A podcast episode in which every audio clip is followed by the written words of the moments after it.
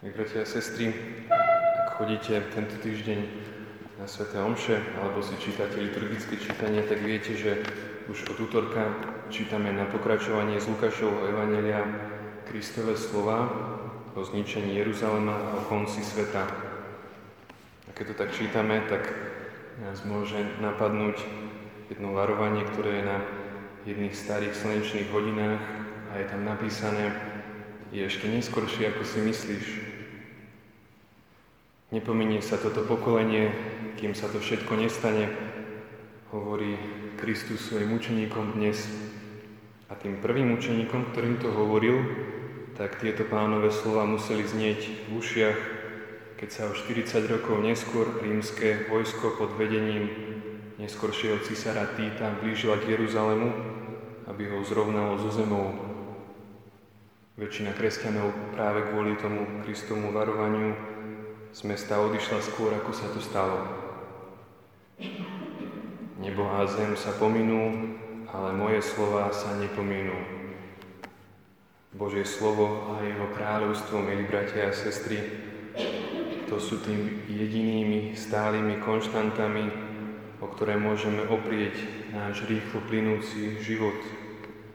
A predsa keď počúvame to, čo Kristus hovorí, tak ktoré zo znamení, o ktorých sme počuli v Evaníliu včera, keď Kristus hovoril, že budú znamenia na slnku a mesiaci i na hviezdach, tak ktoré z nich sa ešte nenaplnili.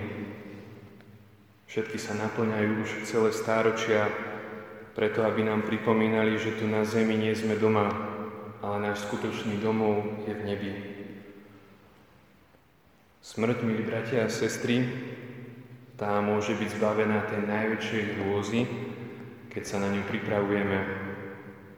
Náš pán nám odporúča ako prípravu seba zápor, pokánie a odpútanie sa od sveta. Každá smrť by totiž mala byť ako také veľké majstrovské dielo. A žiadne veľké dielo sa nedá vytvoriť za jeden deň. Napríklad sochár, keď chce urobiť sochu z mramoru, tak používa svoje dláto najskôr k tomu, aby kváder zhruba opracoval.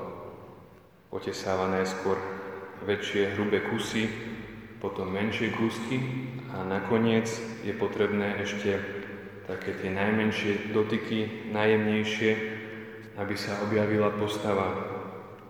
Podobne musí duša prejsť najskôr seba záporom v tých najdôležitejších veciach života, potom sa odpútáva v oveľa jemnejších veciach, pokiaľ sa v nej neobjaví Boží obraz. Teda umrtvovanie prípravou na smrť. Preto má Františkán blahoslavený Tun Scotus výstižný nápis na hrobe.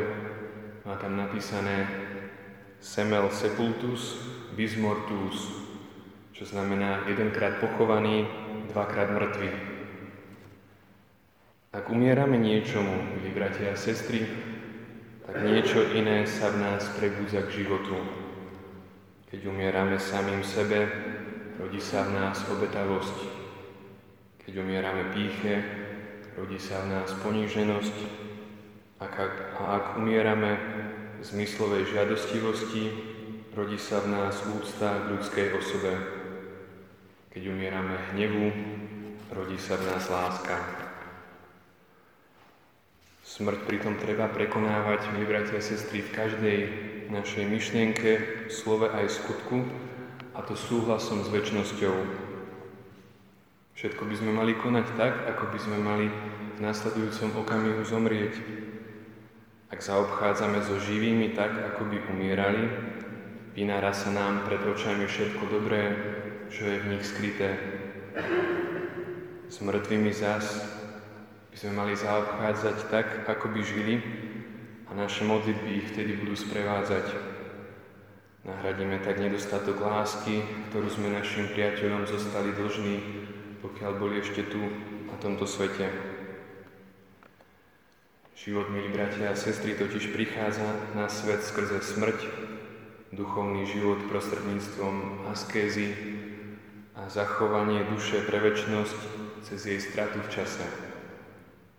Duša je pripravená stáť pred Bohom, pred tou nekonečnou láskou, až keď preukáže, že miluje Boha nad všetky veci, čo ukáže odlúčením od všetkého, čo tejto láske stojí v ceste.